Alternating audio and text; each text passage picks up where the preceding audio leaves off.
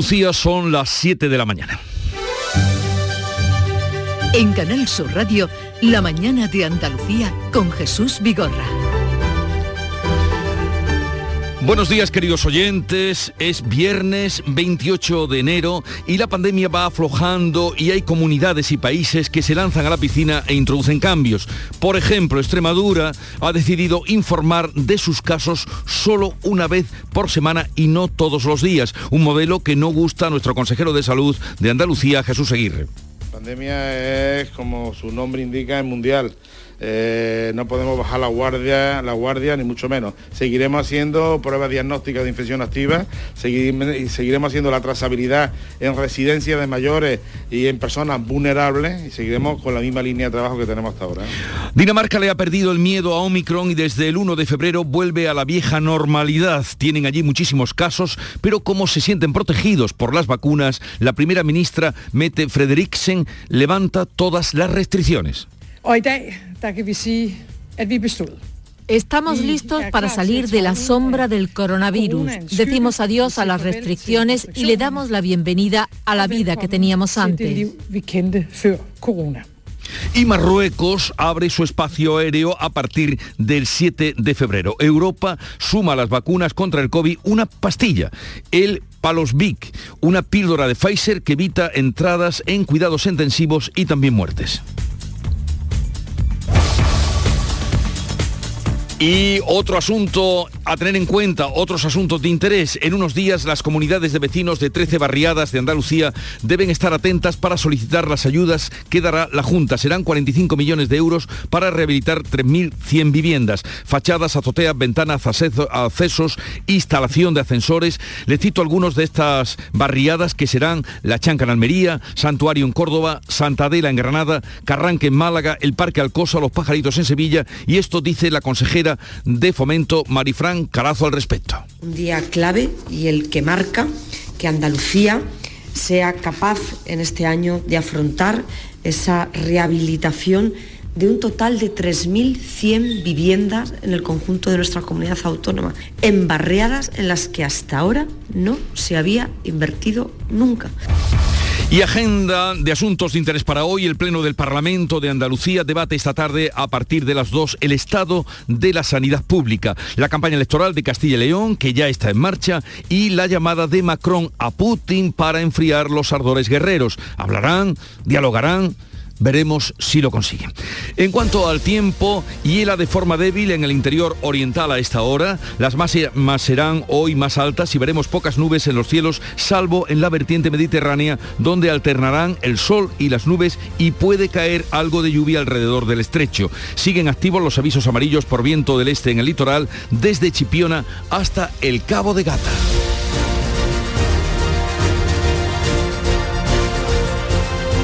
Y conozcamos ahora cómo amanece Andalucía en cada una de sus provincias. Salud Botaro, cómo viene el día por Cádiz. Con 11 grados, 16 de máxima y el cielo despejado. En el campo de Gibraltar, Fermín Soto. Con viento de levante, fuerte sobre todo en la zona del estrecho, abundante nubosidad, temperatura 12 grados, máxima para hoy de 16. Y por Jerez, Pablo Cosano. Ahora mismo 8 grados marca el termómetro, 19 de máxima prevista, cielo despejado. ¿Qué trae el día en Huelva, Sebastián Forero? Pues en este momento tenemos 8 grados en la capital, 3 menos que ayer, cielos con intervalos nubosos, esperamos 19. En Córdoba, José Antonio Luque. Pues fíjate, también esperamos 19 de máxima, en este momento tenemos 7 en la capital y el cielo limpia. 19 de máxima en Córdoba y en Sevilla, Arceli Limón. Esperamos una máxima de 20, a esta hora estamos entre los 9 grados de Sevilla capital y los 5 de Casa ya de la Sierra. También aquí va a soplar viento de levante. ¿Cómo amanece en Málaga, María Ibáñez? Pues parece que bastante mejor que en días pasados en cuanto a temperatura. Tenemos 10 grados, pero vamos a alcanzar a lo largo de esta jornada los 18. A esta hora pocas nubes en el cielo. Y por Jaén, Alfonso Miranda. No falla, se fueron las nubes, bajan las temperaturas. A esta hora 9 grados en la capital. ¿Qué día tendremos en Granada, Laura Nieto? Cielos poco nubosos, veremos el sol. Por tanto, hay 4 grados ahora mismo y la máxima prevista es de 17. ¿Cómo amanece por Almería, María Jesús Recio? Pues con un día de mucho viento en toda la provincia, poniente, la capital y levante. Tenemos 13 grados, la máxima llegará a los 16.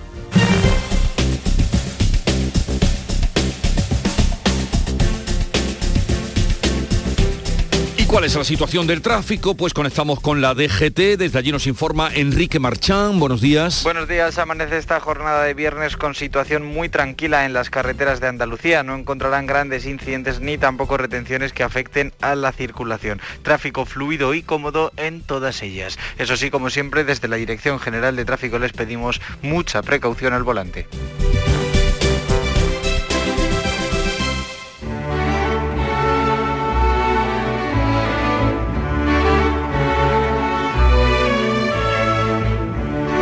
¿Cuándo acabará la segunda ola? Se pregunta el tempranillo. La segunda, la tercera, la cuarta, la quinta, la sexta. ¿Cuándo acabará esto? Se preguntan los andaluces. ¿Cuándo acabará, señor consejero? Tempranillo de la sexta ola. En lo que ha dicho Jesús, Dios asista al consejero. La sexta ola estará superada por febrero.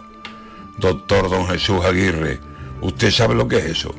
Decir que en Andalucía dentro de un mes ya podremos respirar de otra manera y reunirnos sin miedo? Mire que la borriquita dentro de un mes, consejero, estará ya retosando, palmas y ramos pidiendo.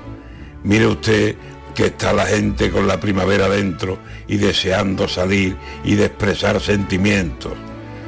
Dios quiera que todo salga como usted lo está diciendo. Si no, yo a usted no le alquilo las ganancias, consejero. Antonio García Barbeito, que volverá al filo de las 10 con los romances perversos, hoy dedicados a los datos del paro y también del empleo en Andalucía.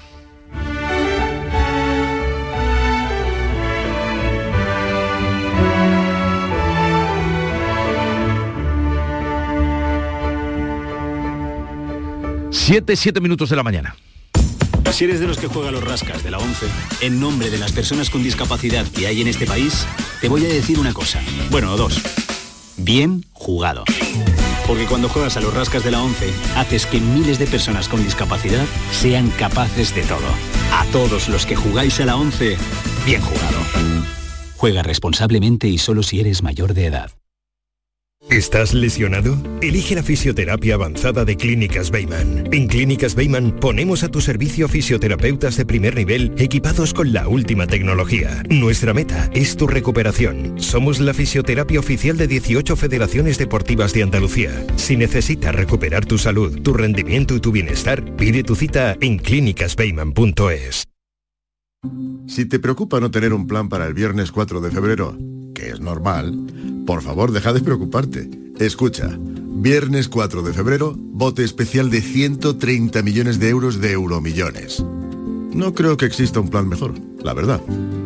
Que no, no te empeñes. Son 130 millones de euros y encima un viernes. Así que deja de pensar. Euromillones, dueños del tiempo. Loterías te recuerda que juegues con responsabilidad y solo si eres mayor de edad. La mañana de Andalucía con Jesús Vigorra. Noticias. Vamos a contarles la actualidad de este día con un ojo puesto en la televisión y en Nadal. ¿Qué ha pasado, Carmen? Pues en Australia a esta hora va ganando Nadal 2 a 1 al italiano Berretini. Se está disputando el cuarto set, el tercero finalmente se lo llevó el italiano por 6-3, el cuarto set en el que vence Nadal 0-1 en estos eh, momentos. Así que se pone interesante, pero no nos gusta el partido. Nos hubiera gustado que ya en este tercer set hubiera ganado Nadal, pero bueno, se está disputando el cuarto y confiamos todavía en que el español gane este set que se llevaría esta semifinal y pasaría a la final del Open de Australia. Así que vamos a seguir pendientes del encuentro. Así seguirá más interesante. Y en la actualidad del día, la pandemia va aflojando. Andalucía es la comunidad autónoma con menor incidencia acumulada de COVID en esta última semana. La tasa 7 días es de 444 casos por cada 100.000 habitantes a 14 días, que es la cifra que ofrecemos diariamente. La cifra es de 1.178. Son 67 puntos menos que el día anterior. En este pasado jueves bajaron todos los parámetros de la pandemia en Andalucía. Hubo 28 fallecidos, es una cifra muy alta, pero es casi la mitad que el miércoles. Casi 8.400 contagios, pero un centenar menos que en la víspera. Y en los hospitales hay 2.284 pacientes con COVID. En España hubo este jueves casi 131.000 nuevos casos, 177 muertes y la tasa de incidencia 14 días en España se sitúa en 3.140 casos por cada 100.000 habitantes. Dice la ministra de Sanidad, Carolina Darias, que cuando ya se supere la sexta ola se va a modificar el sistema de vigilancia para que el COVID sea considerado endemia, pero no antes. Ahora lo más inmediato, distinguir entre hospitalizados por COVID y con COVID, que ahora computan juntos. Hay muchas personas que ingresan por COVID y otros que, por ejemplo, ingresan para hacerse una operación y se le hace la PCR correspondiente, asintomática, y resulta que es positiva, también está pasando, y por tanto también tenemos que seguir avanzando en esta, en esta, en esta consideración.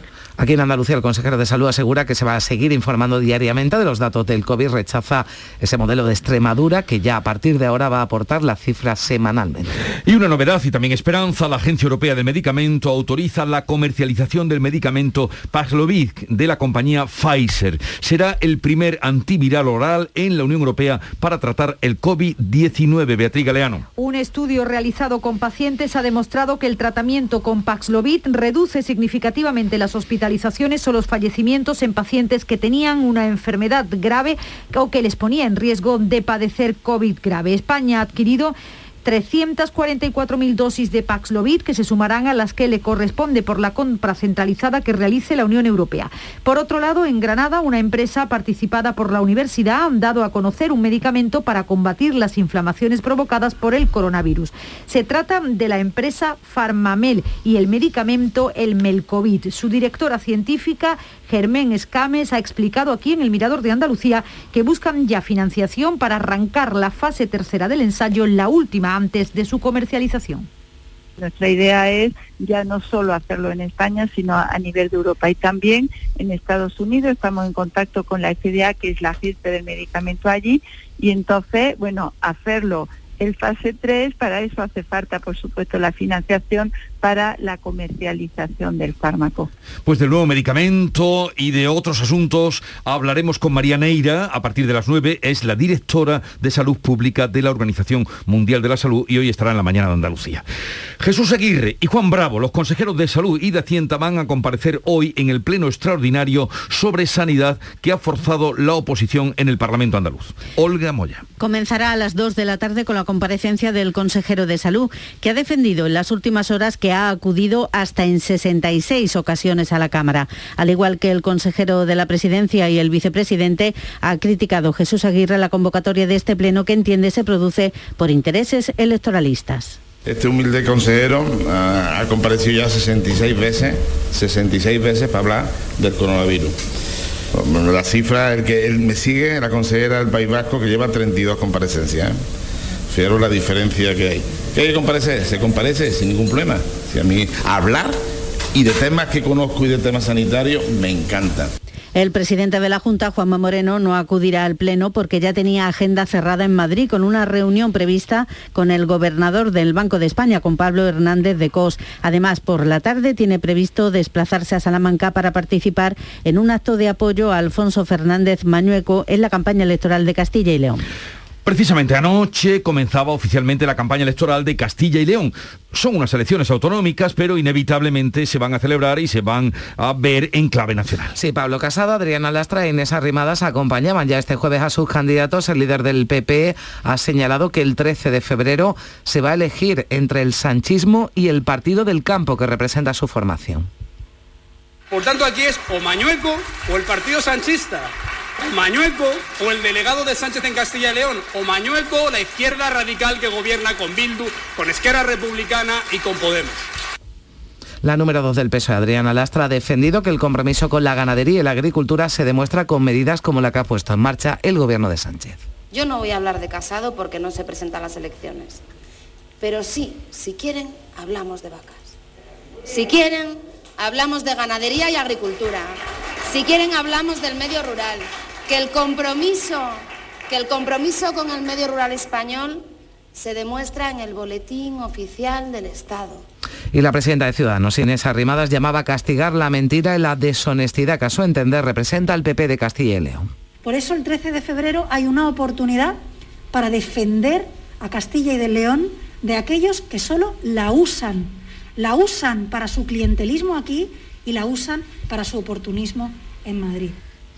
Uno de cada cinco empleos creados en España en 2021 es andaluz. La nuestra es la comunidad donde más ha crecido el empleo. La cifra de ocupados, 3.249.000, es la más alta desde 2008.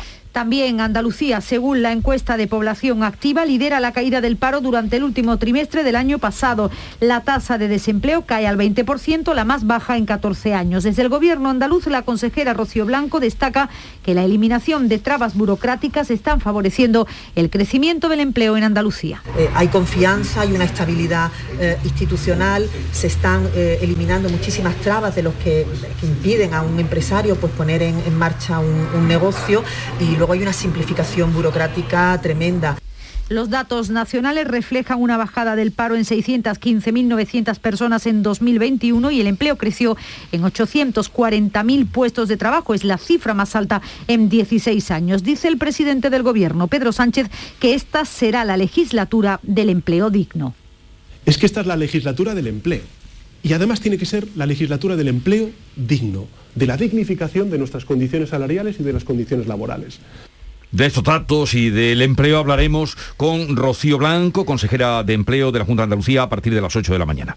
Los grupos independentistas, Esquerra Republicana, Bildu, BNG y CUP siguen instalados en el no a la reforma laboral del gobierno. Los soberanistas creen que la reforma del gobierno admite mejoras en su tramitación parlamentaria y hablan directamente de un veto a Yolanda Díaz por parte de los socialistas del gobierno. Lo decía Jordi Salvador de Esquerra Republicana. Dice, mostramos nuestra absoluta sinceridad voluntad para abrir un proceso de diálogo. En nuestro caso, continuar un pequeño proceso de diálogo. Eso está bastante claro.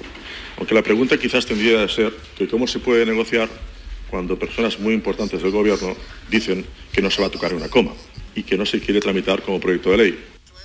Por su parte, la vicepresidenta Yolanda Díaz apunta que hay mucho tiempo por delante para avanzar en mejoras laborales. Nunca me levanto de una mesa, es muy difícil levantarme a mí de una mesa, eh, es decir, que voy a agotar la negociación, porque estoy convencida que esas fuerzas políticas, desde el precepto 1 hasta el último, hasta su última disposición adicional, saben que recupera derechos para los trabajadores y las trabajadoras de nuestro país. Y desde la patronal, su presidente Antonio Garamendi insiste en que no se debe cambiar ni una coma del acuerdo sobre la reforma laboral que se ha alcanzado entre gobierno y agentes sociales. Nuestra responsabilidad es la que hemos trabajado, hemos estado nueve meses trabajando, hemos, hemos trabajado muchísimo y pensamos, y lo digo también porque lo están diciendo también los sindicatos, pensamos que es muy bueno para España. Lo digo con toda claridad, pero ahora ya está en manos de los partidos políticos esa responsabilidad. Bueno, pues esperaremos, no sé si es la semana que viene. Salimos ahora al exterior. El presidente de los Estados Unidos, Joe Biden, considera que hay una posibilidad cierta de que Rusia invada Ucrania en febrero y así se lo ha comunicado a su homólogo ucraniano. Vladimir Zelensky, durante una llamada telefónica, mm, el asunto no lo ve así precisamente el presidente de Ucrania. En esa conversación Biden le ha transmitido la disposición de Washington a responder con decisión en caso de que se produzca un ataque ruso. También se ha movido el secretario de Estado, Anthony Blinken, y le ha pedido a China que interceda en la crisis de manera constructiva. Las vías diplomáticas están abiertas. Emmanuel Macron hablará hoy con Putin en un nuevo intento de desinflamar el conflicto entre Rusia y Ucrania. El francés será el primer presidente europeo en conversar directamente con Putin. El ministro ruso de Exteriores, Sergei Lavrov, ha reconocido que no han recibido con agrado el documento de Estados Unidos con el no a sus pretensiones de que la OTAN se mantenga alejada de su zona de influencia. En cuanto al contenido del documento, hay una reacción que permite el inicio de una conversación sobre temas menores. No hay una reacción positiva sobre la cuestión principal de este documento, nuestra clara posición sobre la no aceptación de una mayor expansión de la OTAN hacia el este. El vicepresidente y consejero de Justicia, Juan Marín, anuncia que la Oficina contra el Fraude entrará en funcionamiento en Andalucía en pocas semanas. En Málaga ha defendido la ley anticorrupción, afirma que la transparencia del actual gobierno andaluz ha permitido crear empleo y oportunidades para los andaluces. Los mecanismos de intervención rápida, como la Oficina contra el Fraude, que se crea con la ley independiente del gobierno al estar adscrita al Parlamento, son la base, decía Marín, para evitar la corrupción. Es muy simple. Cualquier ciudadano, cualquier funcionario, la propia administración de oficio puede investigar cualquier denuncia de cualquier posible caso de corrupción en una licitación, en cualquier información que se le pueda facilitar a terceros. El gobierno seguirá investigando los bienes inmatriculados por la Iglesia y no da por cerrado el acuerdo firmado con la conferencia episcopal. En ese acuerdo se cifraba en mil los bienes que los obispos deben devolver por contener errores en su proceso de inmatriculación. Lo exponía el ministro de la Presidencia, Félix Bolaños. Vamos a seguir trabajando. Este es un primer acuerdo, es un buen comienzo, pero no es el final de la Comisión de Inmatriculaciones. El Gobierno y la Iglesia Católica vamos a seguir trabajando en esa comisión y vamos a seguir estudiando distintos bienes para, cuando proceda, regularizarlos y devolverlos a sus legítimos titulares. 7, 20 minutos de la mañana, sintonizan Canal Radio, la mañana de Andalucía y en un momento vamos a la revista de prensa de Paco Rellero. Andalucía, verde, sostenible y circular. Nuevos retos medioambientales, tecnológicos, económicos y sociales con el nuevo Proyecto de Ley de Economía Circular de Andalucía. Únete a la Revolución Verde. Consejería de Agricultura, Ganadería, Pesca y Desarrollo Sostenible. Junta de Andalucía.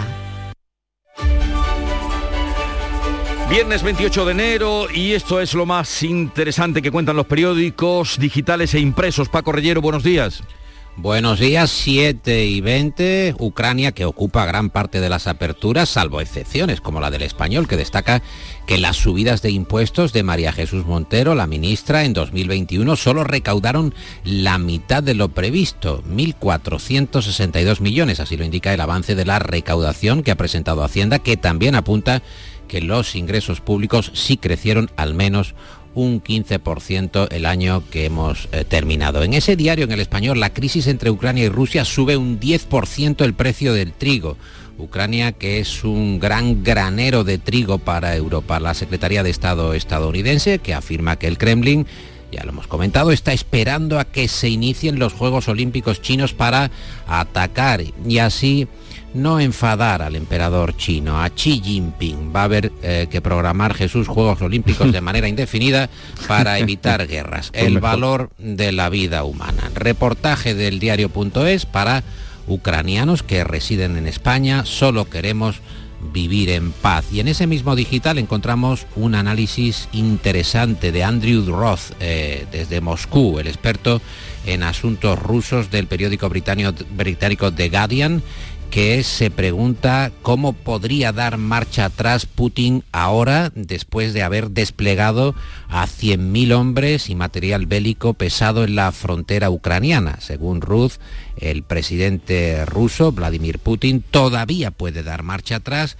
Un cambio de rumbo sería embarazoso para Rusia y haría que Occidente no se tomara en serio sus amenazas en el futuro, pero eh, la orden de repliegue tendría pocas consecuencias internas y Putin podría alegar que ha dado el primer paso para evitar un conflicto verdaderamente desastroso. El país apunta que la tensión con Rusia amenaza con abrir grietas entre los 27. Moscú dice que la respuesta de Estados Unidos, de Joe Biden, no es positiva, pero sigue dialogando. E interesante también el enfoque de El Mundo, firmado por eh, Javier Colás. Xavier Colás, que está en Kiev, es un experto en materia rusa, en materia del este, y él considera, así lo lleva portada El Mundo, que Rusia baja el tono y se presta al menos a mantener la vía diplomática. Y empieza ahora sí la campaña electoral de Castilla y León para las elecciones del 13 de febrero, que aunque es una selección autonómica, van a tener mucho, mucha repercusión en el ámbito nacional, ¿verdad, Paco? Llevamos dos meses hablando de las elecciones, pero hoy es el primer día oficial de campaña. Es normal que hasta las vacas, los rebaños estén ya agotados, están de extras en los telediarios constantemente. No sé si veremos alguna ganadería de, Bravo en, los siguientes eh, eh, temas informativos. Bueno, lo desvela el país, Jesús. La mitad de los partidos, mira que llevamos hablando tiempo de Castilla y León. Bueno, la mitad de los partidos aún no tienen el programa con el que se presentan a las elecciones en el inicio de la campaña. Eso sí, mucho decorado de vacas y mucho decorado de ovejas, pero el programa no está listo para muchos de los partidos que se presentan a las elecciones de Castilla y León. En el diario.es creen que el PP se juega 35 años de poder en Castilla y León con las incógnitas de Vox y de la España vaciada. Casi uno de cada tres electores no ha decidido su voto para los comicios del 13 de febrero, que por primera vez se celebran en Castilla y León sin coincidir con otras elecciones. El Independiente habla de que sectores del PP temen la entrada de Vox ante la incógnita de los uh, partidos locales. Vamos a ver cómo funciona ese movimiento de la España vaciada y qué rendimiento práctico efectivo tienen tras el 13F. ABC, que abre su edición impresa asegurando que el gobierno prepara el atajo para excarcelar a 50 etarras. Diseña con Bildu y el PNV, según ABC, una reforma legal para que los años en prisión de los etarras en Francia se resten de las condenas que les queden por cumplir en España. La imagen de portada de ABC es una fotografía de archivo del etarra Chapote, estando detenido, Chapote condenado por el asesinato de Miguel Ángel Blanco, de Gregorio Ordóñez y de Fernando Mújica,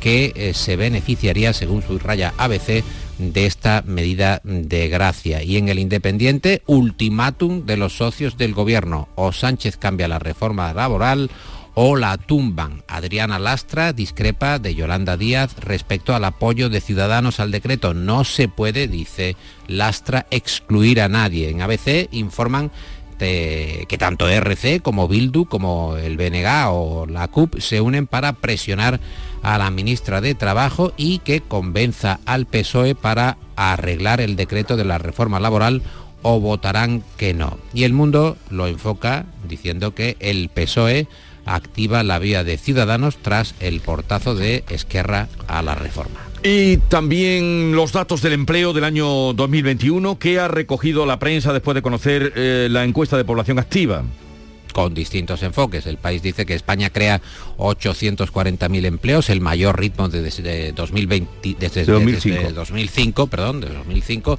asunto que también es la apertura de la vanguardia. El empleo llega al nivel más elevado desde la crisis financiera de 2008, aunque el 25% de empleo es temporal, lo que trata de corregir la reforma según apunta el país. Muy distinto el enfoque en la razón. Habla el diario de Planeta que el rebote del virus impulsa al empleo a niveles de 2008, pero con menos población activa y más empleo público. 2021 cerró con 3.100.000 parados, la mayor tasa de la Unión Europea. España tiene también la mayor ocupación y la menor tasa de paro en 13 años, pero con el paro juvenil más alto de Europa. ¿Y cómo va a esta hora de la mañana y en este momento Rafa Nadal en el abierto de Australia? Nuria Gaciño, buenos días. Hola, ¿qué tal? Muy buenos días. Bueno, de momento más, más o menos va bien la cosa en estas semifinales del abierto de Australia ante el italiano Berretini. Ha ganado los dos primeros sets Rafa Nadal, 6-3 y 6-2. El tercero ha sido para el italiano, 6-3. Y ahora en el cuarto set, 4-3 para Rafa Nadal. Así que de momento... Eh, tiene cerca, tiene más cerca esa final del domingo. En caso de jugarla, pues la disputaría con el vencedor de, la otra semifinal que se va a disputar una vez termine el partido de Rafa Nadal entre el ruso Medvedev y el griego Sipsipas. A ver qué, hace. Pero está igualada y está muy bonita ¿eh? ese partido de Rafa Nadal en las semifinales del Abierto de Australia. Le seguiremos informando. No tenemos fútbol este fin de semana en Primera División, pero sí en el resto de las categorías. En Segunda División, el Almería visita mañana a las 9 al Oviedo con la obligación de ganar para intentar volver a liderar la categoría en solitario. Para ello, además, el Eibar debería pinchar ante el Huesca. El Málaga, por su parte, juega el domingo ante el Mirandés, con debut de entrenador incluido. Tal y como quería el club malagueño, habrá nuevo técnico la próxima jornada tras la destitución de José Alberto López. El elegido ha sido finalmente Nacho González, ex del Deportivo de La Coruña, Reus, Zaragoza y Alavés, entre otros equipos. Hoy va a entrenar al Málaga por primera vez y será presentado en la Rosaleda. Y mientras pendientes del mercado de invierno, eh, que se cierra el próximo lunes, Petrovic del Estrella Roja será jugador del Granada, salvo sorpresa de última hora. En el Cádiz ya hay acuerdo con Manu Vallejo, solo falta el sí del Valencia y en el Sevilla Jordán ha sido renovado hasta el 2027. Y pendientes hoy también estaremos del comité de apelación que podría decidir algo con respecto al recurso presentado por el Betis en el que se describe lo ocurrido en el derby concretamente en la banda del terreno de juego una vez que Jordán fue alcanzado por la barra que arrojaron al campo. El Sevilla ha respondido a través de su presidente José Castro, que se ha mostrado muy preocupado por la tensión que se está generando entre ambos clubes. Y la otra gran cita del día, la gran cita deportiva es a las 6 de la tarde con los hispanos en el Europeo de Balonmano que se está celebrando en Hungría y Eslovaquia. La selección se enfrenta a las 6 a Dinamarca en su sexta semifinal consecutiva, pero lo hace ante su bestia negra, la actual campeona del mundo que es eh, Dinamarca. ¿Y con qué echamos el cierre hoy al kiosco de prensa Pacón? Es viernes, nos vamos a ir a París Ah. porque el Independiente ofrece un completo reportaje sobre la construcción de la Torre Eiffel. No querían la Torre Eiffel, Jesús Nuria, no la querían. Letens publicó en portada protestas de los artistas, eh, semejante negra y enorme chimenea de Ah. fábrica, la deshonra de París. Y fijaos lo que ha pasado después de tantos años. Una maravilla. Oye, que tengáis un delicioso fin de semana, no sé si en París o Igualmente, donde- yo me apunto a París, ¿eh? Eh, acaban de dar las siete y media de la mañana. En Canal Sur Radio, La mañana de Andalucía con Jesús Vigorra. Y a esta hora vamos a repasar en titulares lo más destacado que le venimos contando con Beatriz Galeano. Este es el diario de la pandemia de este viernes. 28 fallecidos en Andalucía, menos incidencia y menos hospitalizados. Sanidad notifica en España 177 muertes, menos contagios, menos tasa, menos presión asistencial. Cataluña amanece con menos restricciones. Ya no hará falta el pasaporte COVID para acceder al ocio y las residencias. Dinamarca le pierde el miedo a Omicron y recuperará la normalidad previa a la pandemia el 1 de febrero. Marruecos va a abrir su espacio aéreo el 7 de febrero que lleva cerrado desde el pasado 29 de noviembre para evitar la propagación de la nueva variante. Europa suma las vacunas un antiviral por vía oral, la píldora de Pfizer contra el COVID. La Agencia Europea del Medicamento avala el tratamiento con Paxlovid para enfermos que no requieran oxígeno suplementario y que estén en riesgo de desarrollar una enfermedad severa. El Pleno del Parlamento debate esta tarde a las 2 el estado de la sanidad pública. Va a comparecer el consejero de Salud a petición de la oposición para explicar la gestión de la sexta ola. Ha comenzado esta medianoche la campaña electoral en Castilla y León. El 13 de febrero habrá elecciones adelantadas después de que el Partido Popular rompiera con Ciudadanos. El movimiento ciudadano La España Vaciada debuta en política con un proyecto para evitar la despoblación. Esta es la primera cita del año con las urnas.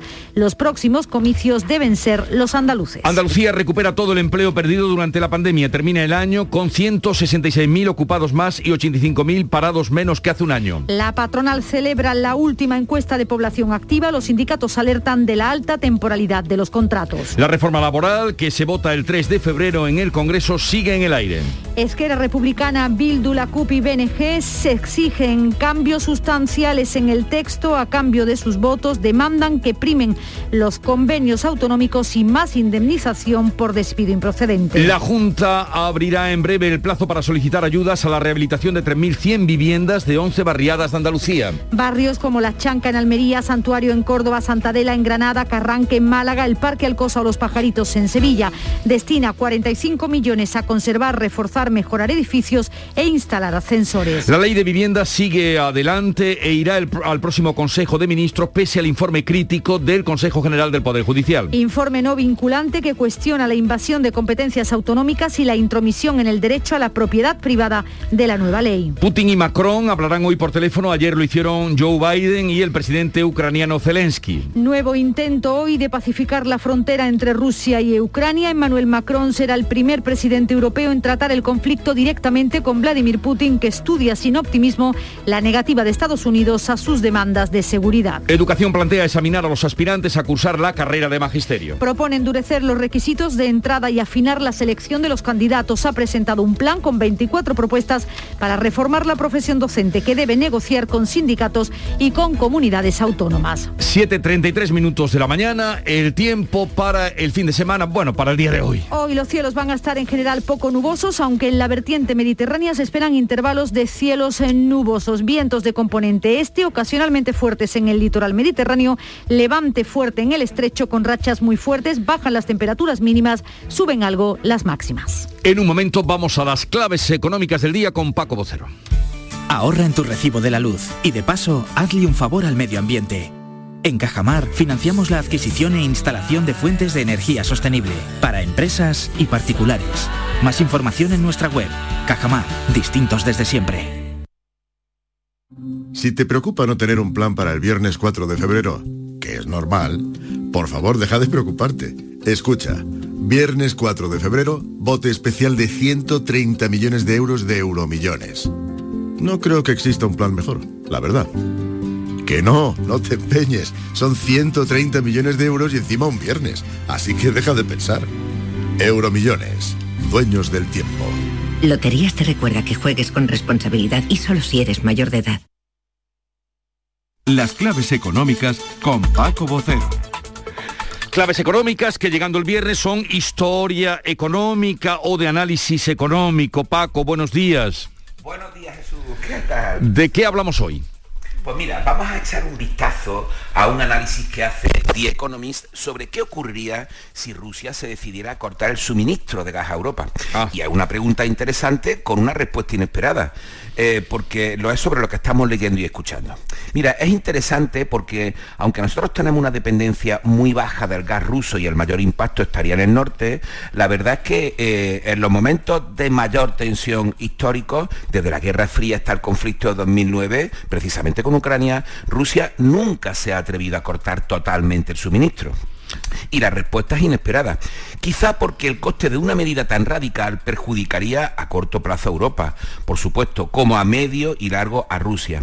Nosotros, Europa, se vería obligada a realizar un desembolso extraordinario para cubrir el impacto de los meses que quedan, mayor con una hora inesperada de frío, lógicamente.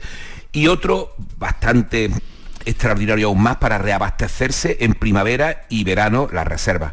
Pero claro, Rusia perdería el negocio de su gasista Gazprom en Europa y eso son palabras mayores para el Kremlin. Pero a ver, explícanos esto, que lo entendamos bien.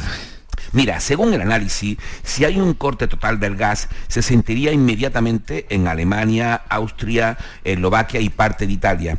Pero hay dos matices positivos. Uno, que el sistema energético europeo está mejor preparado que en el anterior conflicto de 2009. Y dos, que las fuertes inversiones que se han hecho en plantas de regasificación hacen que Europa tenga una gran capacidad para acoger gas natural licuado una capacidad que llega hasta dos tercios de las importaciones totales rusas. Claro, que eso supondría volver a disponer o desviar una buena flota de barcos metaneros a Europa, cosa que ya sucedió en otoño, eh, por supuesto con el también consiguiente coste, porque eso vale muchísimo. Pero Mm. con esa flota se podría cubrir hasta otro 15% adicional del corte. Y finalmente las reservas, que aunque estén por debajo de su capacidad, podrían cubrir espacio para más de dos meses. Incluso hay analistas que hablan de hasta cuatro, de cierre total. Y aunque Europa sufriría bastante con esto desde el punto de, vista económico, saldría adelante. Sin embargo, Rusia sufriría mucho más a través de Gazprom, que se enfrentaría a fuertes multas, interrupción de liquidez en dólares fundamentalmente y pérdida de sus contratos. El oleoducto Nord Stream 2, que es una de las claves del conflicto permanente y que es la niña de los ojos de Putin, se cerraría. Y apuntan los analistas, incluso China tomaría nota de la situación. En definitiva, que el cierre obligaría a Europa a gastar muchísimo para reducir sus dependencias de las exportaciones rusas de gas. Pero el dinero que recibe Rusia a través de Gazprom del que el Chase Manhattan, que sin guerra y con la subida de este año ha calculado que podría llegar hasta los 90 mil millones de dólares, acabaría volando. Así que la pregunta económica es, ¿quién acabaría perdiendo más? ¿Unos u otros? Eh, pues la respuesta mm, parece clara. Todos. Efectivamente, todos. De ahí que esta tensión de la cuerda esté en estos momentos de esta forma. Bueno, y un último apunte, Paco, porque hoy hay dato de crecimiento, ayer había dato de EPA, hoy hay dato de crecimiento de la economía española en 2021. Exactamente, hoy vamos a tener el dato adelantado, las cifras sobre las que se han hecho innumerables previsiones y quinielas y aquí las hemos ido contando de forma muy puntual. Mira, el rango de apuesta está del 4,9 al 5,6%. A las 9 lo vamos a saber y veremos por dónde se sitúa este crecimiento. Estaremos atentos y aunque no esté Paco, se lo contaremos. Y la música, la clave musical de viernes. Mira, nos vamos a ir con Brent Cobb, uno de los mejores autores de rock americano que publica hoy 28 de enero su quinto disco. Aquí un adelanto, We Shall Rise, con un toque gospel. We Shall Rise. Nos levantaremos. We shall rise, we shall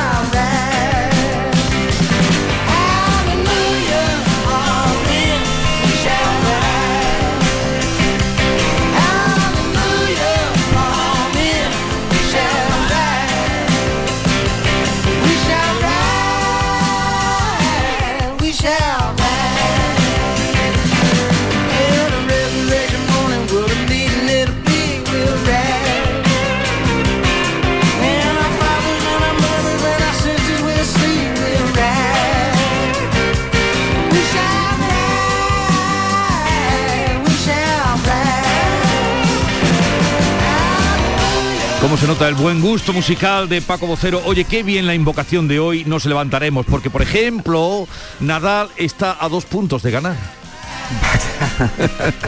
Vaya, y Nadal es un ejemplo absoluto de fortaleza mental y física para llegar hasta el final, así que hay que seguirle. Oye, resistiremos y nos levantaremos. Cómo no, un abrazo, buen fin de semana.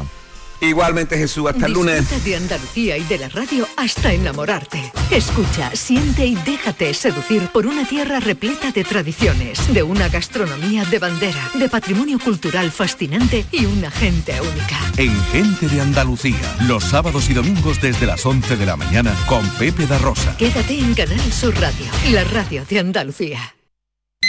Buenos días. Hoy es 23 de diciembre, Día del Pequeño Comercio. Si tienes que hacer un regalo, aprovecha. Buenos días. Hoy es 4 de enero, Día del Pequeño Comercio. ¿Has probado a comprar por WhatsApp? Buenos días. Hoy es 9 de febrero, Día del Pequeño Comercio. Acércate a tu tienda y déjate asesorar por auténticos profesionales. Hagamos que todos los días sean el Día del Pequeño Comercio. Haz tu compra hoy mismo en persona o en su tienda online. Junta de Andalucía.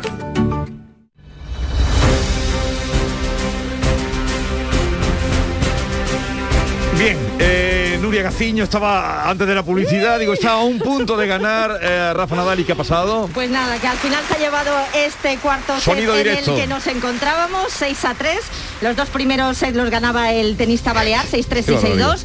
El tercero era para Berretini, para el italiano, que se vino un poquito arriba por 6-3 y ya el cuarto set que ha sido muy disputado, pero en realidad no ha tenido mucho problema Rafa Nadal para imponerse al italiano y para meterse ya en esa final del Abierto de Australia podría conseguir su Grand Slam número 21, qué barbaridad, todo un récord.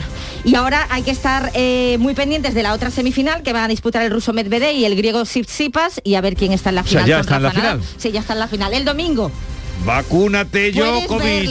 puedes verla. No, ¿qué dices? Que no se vacuna, que no se vacuna. No, no, porque hay que ganar a lo grande, como, como lo hace Sí, también es verdad. Qué maravilla lo de lo de asombroso. Eh, oye, gracias Nuria por esa buena noticia que nos has traído. Prisión, vamos con otras que completan el panorama informativo del día, no tan celebradas como esta que contamos y que hemos compartido. Prisión para el hombre acusado de acabar con la vida de un anciano de 83 años en Santa María de Aguil- del Águila, en El Ejido. La víctima desapareció a principios de diciembre de su casa y su cadáver fue encontrado 19 días después en un vertedero. María Jesús Recio. Prisión comunicada y sin fianza ha decretado el juez. El cuerpo de Francisco López Sánchez tenía evidentes signos de violencia, un traumatismo en la cabeza y fue localizado en una zona alejada del núcleo urbano de Santa María del Águila, semioculto, cubierto con escombros. La primera inspección ocular determinó que había fallecido el mismo día de su desaparición. Lo encontraron el 21 de diciembre. Según los primeros indicios, su muerte violenta estuvo motivada por un desacuerdo en la venta de un vehículo. Los dos se conocían, eran vecinos. La investigación continúa abierta. Hoy conoceremos las ciudades que optan a albergar la Expo Internacional de 2027. Entre ellas está Málaga, que registró esta misma semana su candidatura. María Ibáñez. Pues de momento son cinco las ciudades que optan a ser la sede de este evento internacional que se celebra en 2027. A Málaga, que presentó su candidatura, como dices, este miércoles, se le une la estadounidense Minnesota, la tailandesa Phuket, la Serbia Belgrado y la ciudad de San Carlos de Bariloche, en la Patagonia Argentina, que sumó ayer su candidatura. En la Oficina Internacional de Exposiciones con sede en París será este organismo, sus 170 países integrantes, los que elijan a la ciudad más apta. Con toda probabilidad, esa decisión se conocerá en la primavera de 2023. El presidente de la Autoridad Portuaria en Algeciras ha pedido ayuda al gobierno para que los barcos mercantes no tengan que afrontar el pago por derechos de emisión de CO2. Es una de las medidas de la Unión Europea para reducir las emisiones contaminantes. Fermín Soto. Y es que el establecimiento de un sistema comunitario para controlar y grabar las emisiones de CO2 del transporte marítimo provocaría al puerto de Algeciras una pérdida de actividad de hasta un 60% de las operaciones de transbordo de contenedores en favor del puerto marroquí de Tangermed. Según el presidente de la Autoridad Portuaria de la Bahía, también afectaría a los tráficos import-export y a toda la logística asociada a sus instalaciones. Posturas diferentes entre las hermandades respecto al tipo de mascarilla que deben utilizar los costaleros. José Antonio Luque, Córdoba. El, vice, el vicehermano mayor del caído, José Saez, que de profesión es médico forense, lo tiene bastante claro la FFP2. La Hermandad de la Paz considera que solo son recomendaciones. Escúchenlos. La opción de ir sin mascarilla sí es más complicado. Yo creo que la FFP2 sí protege lo suficiente para menos que no se puedan producir mayor número de contagios o contagios en el caso de que alguien pues, pueda ser contagioso. Han dejado claro que son lo que recomiendan, no es una obligación de, de que lo tengas que llevar. Yo creo que a nadie van a obligar a que lleven esas mascarillas. La Paz colocará ventiladores entre las trabajadoras del Ministerio. Pues llegamos así a las 7.45 minutos de la mañana, 8 menos cuarto, tiempo ahora para la información local. En la mañana de Andalucía de Canal Sur Radio, las noticias de Sevilla. Con Araceli Limón. Saludos, muy buenos días. Será también aquí en Sevilla un fin de semana con mucho viento. Eso es lo que dice al menos la previsión del tiempo, que nos anuncia para hoy cielos despejados y una máxima en torno a los 20 grados de temperatura. A esta hora tenemos 10 en la capital, y 5 grados en Écija, donde además de mucho calor comprobarán que también hace mucho frío en invierno. Hay un accidente en la incorporación a la A92 desde Sevilla Este. Tenga mucho cuidado si circula por la zona porque ya está provocando retenciones. Por lo demás, dos kilómetros de retenciones en la entrada a Sevilla por la A49, por la autovía de Huelva y el tráfico intenso en el patrocinio, Juan Pablo II, en el Alamillo y en la ronda urbana norte a la altura de San Lázaro. ¿Te está afectando la subida de la luz? Claro que sí. Por eso en Insolac Renovables instalamos paneles fotovoltaicos de autoconsumo con los que podrás generar tu propia electricidad. Y ahora, con la subvención del 40% de la Agencia Andaluza de la Energía, lo tienes mucho más fácil. Entra en insolacrenovables.com e infórmate de las ventajas que tiene el autoconsumo. Insolac, expertos en energías renovables desde 2005. En Canal Sur Radio, las noticias de Sevilla. La cara y la cruz de los datos del COVID. Tres personas han muerto por la enfermedad en las últimas horas en Sevilla, en las que hay que sumar además 1.604 nuevos contagios. En el aspecto positivo, que Sevilla Capital ha bajado por primera vez en las últimas cuatro semanas de los 1.000 casos por cada 100.000 habitantes. La incidencia en la capital está en 933 y en la provincia en 821. No hay novedad en torno a los hospitalizados. 490 personas están en los centros sanitarios de Sevilla, de las que 53 permanecen en las unidades de cuidados intensivos. Y hoy un amplio capítulo de obras Empezamos por los transportes. Está todo listo para que comiencen las obras del tranvía hasta Nervión, desde la zona de la Bujaira hasta Nervión. El Ayuntamiento de Sevilla ha firmado el contrato de adjudicación de la obra civil, son 15 millones de euros. La ampliación va a llevar paradas en San Francisco Javier, en Eduardo Dato y en el centro comercial Nervión Plaza. Esta adjudicación, según explica el delegado de movilidad Juan Carlos Cabrera, permitirá que se planifiquen los trabajos y se cumplan los plazos. Tenemos ya todos los contratos de obra civil, de instalaciones y equipamiento como red y corredor verde para poder iniciar lo que es la ampliación de esta primera fase de ampliación del metrocentro hasta Nervión y posteriormente, bueno, con un proyecto que acabará en Santa Justa uniendo dos núcleos importantes, dos nudos intermodales fundamentales en la ciudad y sobre todo también dos núcleos poblacionales y comerciales como es Nervión y el Casco Antiguo. Y en el aeropuerto se ha abierto en pruebas la zona sur del edificio de la terminal. Las nuevas puertas de embarque, las que utilizan los pasajeros, van a abrirse al público en varias semanas cuando se hayan concluido, hayan terminado todas las comprobaciones. Y la Junta de Andalucía ha abierto el plazo para solicitar ayudas a la rehabilitación de los bloques de los pajaritos y el, y el Parque Alcosa. 456 familias se van a beneficiar de unas obras que podrían empezar a mediados del año que viene. En el caso de los pajaritos se van a intervenir 144 viviendas entre las calles Estornino, Gavilán, Candelón y Flamenco. También se van a arreglar las plazas y las calles de, de esa zona. Esa intervención va a obligar a realojar temporalmente a algunos vecinos. En el Parque Alcosa las obras se harán en las 312 viviendas de los 14 bloques de la Plaza Encina del Rey. Allí se van a arreglar las grietas, se va a mejorar el saneamiento y se van a instalar ascensores.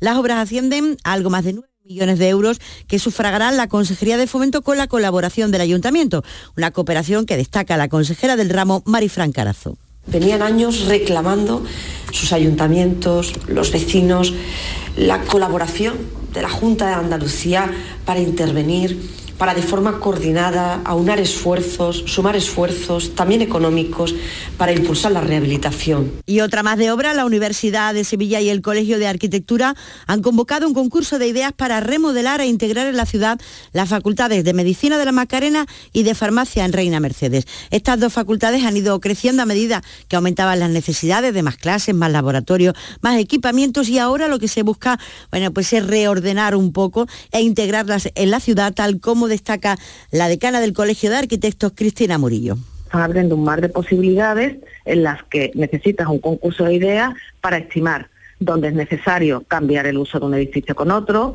eh, qué partes de los edificios tienen que estar relacionados, si hay que hacer un aparcamiento subterráneo, en fin, una serie de necesidades para que realmente eh, todos esos espacios puedan formar parte de la ciudad, que, que en la actualidad lo están negando. Diez minutos para las 8 de la mañana.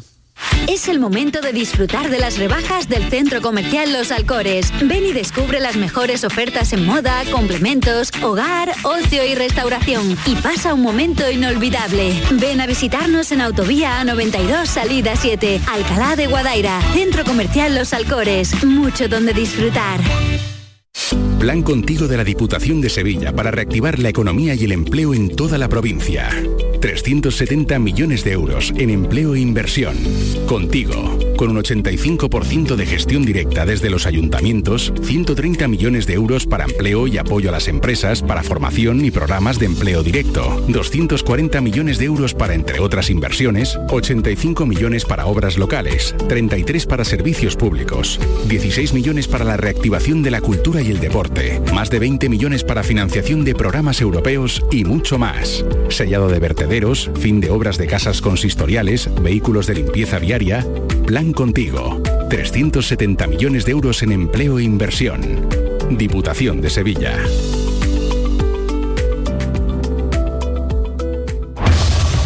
Las noticias de Sevilla. Canal Sur Radio. Los datos de la EPA de la encuesta de población activa son buenos para Sevilla. En la provincia hay ahora mismo 38.700 personas más con trabajos que a finales del año 2020. Eh, se crearon 5.000 empresas, 5.000 sociedades mercantiles en los últimos 365 días en Sevilla. Y la policía ha detenido en Alcalá de Guadaira a un hombre de 51 años que intentó matar a otro de varios disparos.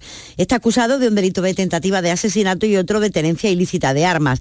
La agresión se produjo en las inmediaciones de la carretera Alcalá-Utrera y según la portavoz de la policía, precisamente eso ha permitido esclarecer las investigaciones Peace. El visionado de las cámaras que estaban en las inmediaciones de la zona, así como las declaraciones tomadas a la víctima y la inspección ocular de los vehículos implicados, se pudo llevar a cabo la plena identificación, así como la detención y posterior puesta a disposición judicial del presunto autor de los hechos. Y la policía, esta vez en colaboración con la Guardia Civil, ha desarticulado en Sevilla una organización que se dedicaba al tráfico de drogas entre España y Bélgica. El centro de operaciones estaba aquí. Hay 42 detenidos, 16 de ellos en nuestra provincia.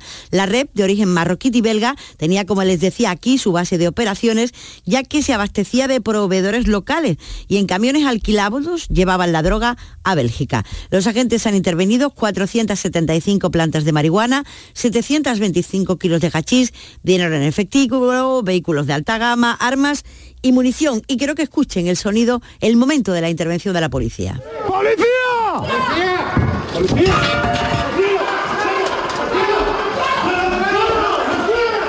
En el Hospital Virgen del Rocío sigue ingresado y en estado muy grave un turista con 23 años que cayó en la madrugada del jueves desde una altura de 5 metros en la seta de la Encarnación. Ayer tuvo que ser operado, por un traumatismo cráneoencefálico en el momento de los hechos, según la policía. Estaba ebrio. Y hoy se presenta el SIMOV, el Salón Internacional de la Moda Flamenca que se va a celebrar desde el 3 al 6 de febrero en Fibes, en el Palacio de Congresos y Exposiciones. Y Almonte activa este fin de semana el plan de emergencias ante la peregrinación extraordinaria de varias hermandades al monte, entre ellas la Hermandad de Triana.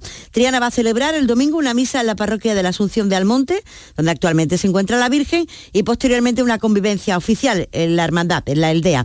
El sábado los hermanos harán un camino preparatorio desde el Pozo Máquina, eso está en Villa Manrique de la Condesa, hasta Almonte. El hermano mayor de la corporación, Federico Flores, ha explicado a Canal Sur Radio que la hermandad tiene todas las medidas de seguridad en torno al camino y fundamentalmente centrada en las 900 personas que se han inscrito y que oficialmente ellos no han convocado ninguna convivencia multitudinaria ni ninguna fiesta en la aldea.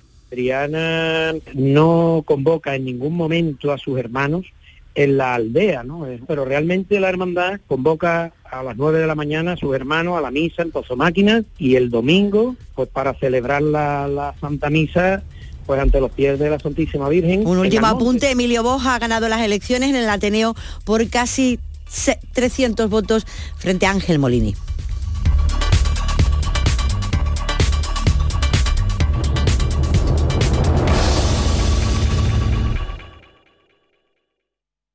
Escuchas La mañana de Andalucía con Jesús Vigorra, Canal Sur Radio.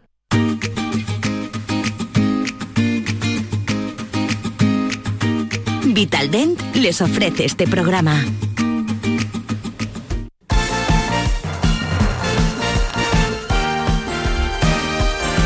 Son las 8 menos 5, tiempo ya para el deporte. Nuria Gaciño, ¿qué tal? Muy buenos días. Hola, ¿qué tal? Muy buenas. Y tenemos victoria calentita, calentita de Rafa Nadal ahora mismo en Australia, que se ha producido hace tan solo unos minutos. Lo ha hecho apuesta para que pudiésemos contarlo aquí a las 8 menos 5. Rafa Nadal, que va a disputar su sexta final del Abierto de Australia tras vencer en estas semifinales que se acaban de terminar hace un ratito.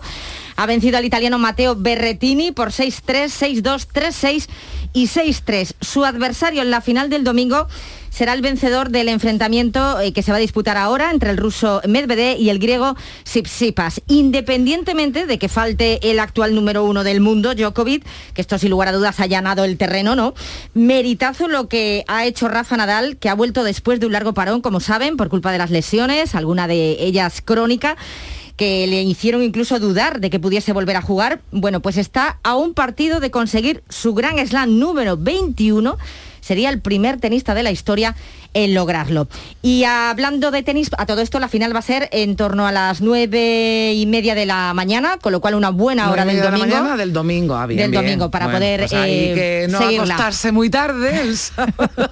Es muy Y buena con hora para un todos. buen desayuno verse esa final, claro que sí. Hablando bien, de tenis, Carmen, el malagueño Alejandro Davidovich está de enhorabuena, ha sido incluido en el equipo nacional de Copa Davis para la disputa de la próxima eliminatoria el 4 de marzo en Marbella ante Rumanía. Davidovich. orgulloso y súper feliz de, de representar a España en, en- en mi tierra. Al final yo me he criado, he nacido aquí y llevo toda mi vida aquí en Marbella, Málaga, Fongirola. Y la verdad que muy contento. De, tenemos un equipazo, estamos en casa, tenemos ese punto a favor y, y seguramente se nos dé muy bien. Equipazo de Copa Davis con Davidovich, Bautista, Carreño, Alcázar y Granoller. Esto va a ser el 4 de marzo, pero antes esta misma tarde a las 6, la otra gran cita deportiva del día, con los hispanos, semifinales del Europeo de Balonmano. La selección española se enfrenta a las 6, como decíamos, a Dinamarca, que desde luego no era el rival que se quería, es el peor que podía haber tocado, ya que además de ser la actual campeona del mundo, es la bestia negra de España. Se presenta emocionante y a ver si hoy la estadística eh, se rompe a favor de los españoles. Bueno, pues a ver si tenemos un buen viernes en lo deportivo. No hay fútbol en primera, no hay fútbol en primera. Bueno, pues lo vamos a suplir con el tenis, con el balonmano y con la segunda división, que sí se disputa, Nuria. El Almería visita mañana a las 9 de la noche al Oviedo. No tiene más remedio que sumar los tres puntos en juego para volver a liderar la categoría en solitario. Para ello, además de que Leibar eh, pinche ante el Huesca, lo más importante es que los de Rubi empiecen a marcar. Hay que revertir ese poco acierto que se está teniendo en los últimos partidos. Es una pena lo que nos está pasando en cuanto a la, la eficacia, ¿no? Ahora revisando con el staff, los cuatro partidos de liga que llevamos en este 2022 hemos tirado 20 veces a puerta y eh, han ido dos para adentro. El rival nos ha tirado 9 y han ido 6 para adentro. Esto pasa en el fútbol. Que hay momentos que la eficacia varía, la teníamos altísima y al rival se la, la, teníamos muy controlada y ahora pues está un poco al revés. Pero eso no quita, como muy bien has dicho, que hacemos muchas cosas bien, que los futbolistas están con muchas ganas, que no se entregan ni un minuto. En el Málaga por su parte ya. juega el domingo ante el Mirandés y lo va a hacer tal y como el club malagueño quería, con nuevo entrenador, con el sustituto de José Alberto López, que no es otro que Nacho González, ex del Depo, Reus, Zaragoza y a la vez entre otros equipos. Se sentará en el banquillo para dirigir al equipo. Hoy va a ser presentado en la Rosaleda. Bueno, pues eh, eh, a ver qué ocurre. Esperemos que tengan suerte los nuestros y a ver qué decide, porque hoy podría tomar una decisión el Comité de Apelación sobre el cierre del Estadio Benito Villamarín. Sí, Nuria. sobre ese recurso que presentaba el Betis, en el que además se describe lo ocurrido en el derby, ¿no? Concretamente la banda del terreno de juego, una vez que Jordán fue alcanzado por la barra que arrojaron al campo. A través de un vídeo se relata una llamada telefónica al delegado del Sevilla y un diálogo entre Lopetegui y su futbolista, en el que le indica, según esta versión, que se tirara al suelo. El Sevilla ha respondido a través de José Castro, de su presidente, no le gusta, no entiende lo que hace el Betis y toda esta tensión que se está generando y en el Betis pues insisten en que a lo mejor esto puede valer para que esa sanción sea reducida. Mm. Bueno, pues veremos qué decide ese comité de apelación. Hasta aquí el deporte. Gracias, Nuria. En Vitaldent, este mes, 15% de descuento en tu tratamiento dental. Porque sabemos que tu sonrisa no tiene precio. ¿Cuál? ¿Mi sonrisa? ¿Será la mía? Oye, ¿y la mía? Claro, la vuestra y la de todos. Hacer sonreír a los demás no cuesta tanto.